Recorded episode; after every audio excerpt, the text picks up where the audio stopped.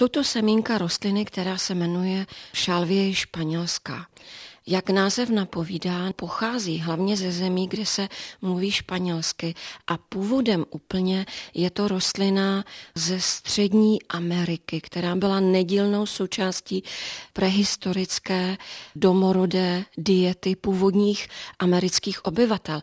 My už jsme vlastně o téhle dietě mnohokrát hovořili a říkali jsme, že z ní pochází spousta fantastických plodin jako kakao amarant, avokádo, fazole, papriky a spousta dalších, tak teď jsme objevili v uvozovkách, znovu objevili čia semínka. Mě čia semínka připomínají trošičku mák, tou konzistencí. Mák se většinou mele. Co ta čia semínka? Jak se užívají? Čia semínka se mlít nemusí, ačkoliv v našich obchodech najdete i čia mouku. Ta mouka bude hodně bobtnat, bude dodávat velkou texturu a bude stužovat pokrmy, protože, jak známo, čia semínka hodně bobtnají. Na co jsou ta semínka dobrá? Čia semínka jsou známá svým vysokým obsahem omega-3 nenasycených masných kyselin rostlinného původu.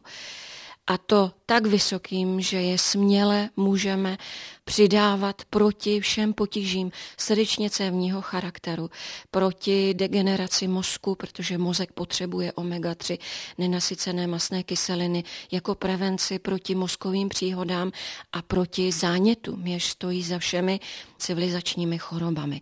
Čia semínka obsahují obrovský podíl vlákniny, vysoce bobtnavé vlákniny, takže se používají na zprůchodnění střevní peristaltiky, na pohyb střev, na zachycování mnoha toxinů, které se nachází v našem životním prostředí a v naší stravě a umí to dokonale, protože po nabobtnání ve vodě nebo v nějakém zakysaném mlečném výrobku nebo v kokosovém mandlovém mléku až desetinásobně zvýší svoji hmotnost.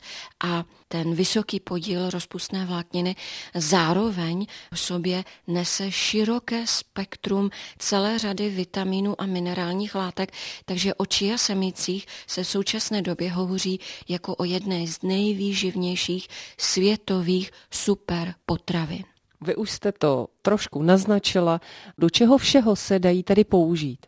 Čia semínka můžeme dávat třeba do salátu, můžeme je házet do polévky na mírné zahuštění té polévky, můžeme je dávat do smoothie nebo do čerstvě vymačkaných šťáv. Fenoménem moderní doby jsou takzvané chia pudinky.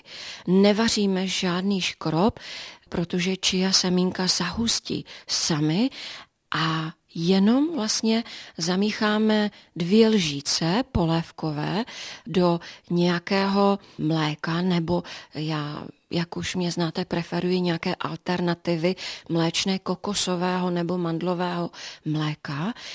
Můžeme přidat na dochucení žičku vanilkového extraktu, můžeme přisypat slunečnicová semínka, můžeme přidat bobulové ovoce. Ten chia pudding je totiž skvělým prostředkem, jak kromě chia semínek a jiných semínek denně skonzumovat nějaké zamražené bobulové ovoce. Já nejčastěji přidávám borůvky, skvělé jsou i s ostružinami, zmraženými malinami a podobně.